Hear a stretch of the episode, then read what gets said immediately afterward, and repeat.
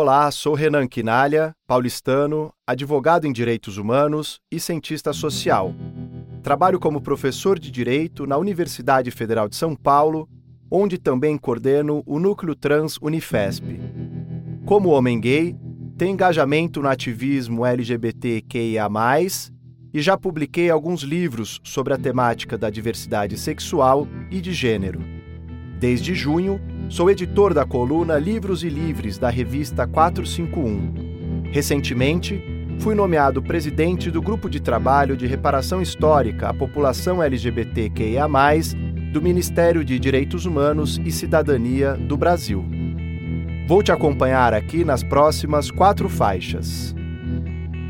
Chegamos às obras de Elizabeth Catlett, artista que se apresentava da seguinte maneira: Sou negra, mulher escultora e gravurista.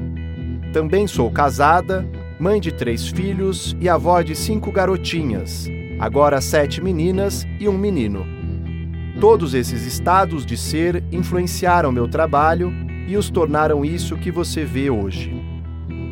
Nascida em 1915 e falecida em 2012, Catlett viu seus 96 anos completarem um ciclo de vida marcado por sua notável expressão artística. Sua produção se caracteriza pela representação visual altamente carregada de uma postura política crítica, dando forma a imagens de mulheres envolvidas em trabalhos árduos, bem como outros agentes que desafiaram o racismo e a violência sofrida pelas comunidades afro-americanas e indígenas. Sua trajetória como pintora e escultora estadunidense foi moldada por obstáculos, incluindo a exclusão da Universidade Carnegie Mellon, motivada unicamente pela cor de sua pele. Resiliente, ela continuou sua jornada educacional na Dunbar High School em Washington, onde teve o privilégio de estudar com a influente Lois Milo Jones.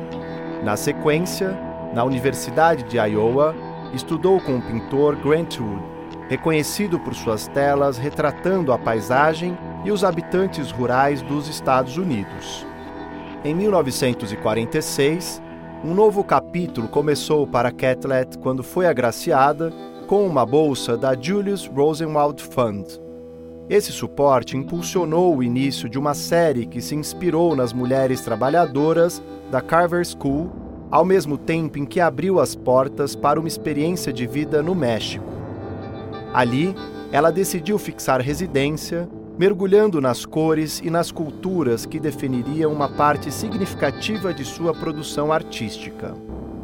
Atuou no Taller de Gráfica Popular de 1946 a 1966, na Cidade do México, junto a outros artistas como Charles White, John Woodrow Wilson, Leopoldo Mendes e Margaret Taylor Goss Burroughs, que também tem obras na exposição.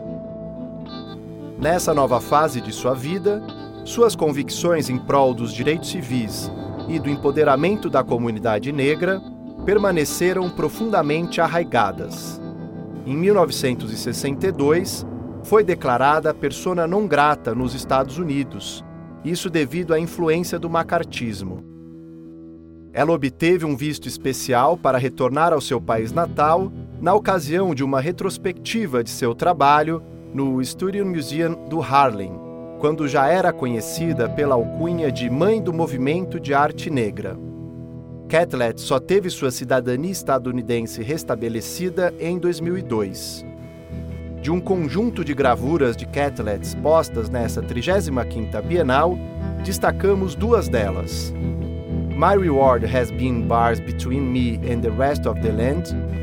Minha recompensa tem sido barras entre mim e o resto da terra. E negro es bello dos. A primeira, uma linogravura de 1946, mede 11 centímetros de altura por 15 centímetros de largura. A obra, em preto e branco, tem traços bem marcados e mostra uma mulher negra atrás de uma cerca de arames farpados. Ela é retratada do peito para cima, com uma expressão severa, o nariz proeminente, os lábios grossos e os olhos bastante expressivos. Seus cabelos são curtos e pretos, e ela usa uma blusa escura de gola clara. A litografia de 1969, Negro es Bello 2, tem 45 centímetros de altura e 41 centímetros de largura. Nela estão dois rostos negros com traços angulosos. O de cima tem uma expressão séria e destemida e é mostrado levemente de perfil. O de baixo tem uma expressão melancólica com um olhar para baixo, demonstrando certa tristeza e é mostrado de frente.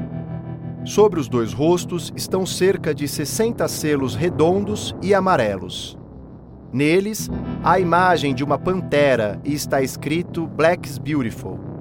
Este selo se refere ao movimento criado em 1960 pelos Panteras Negras com o intuito de exaltar a beleza das pessoas negras.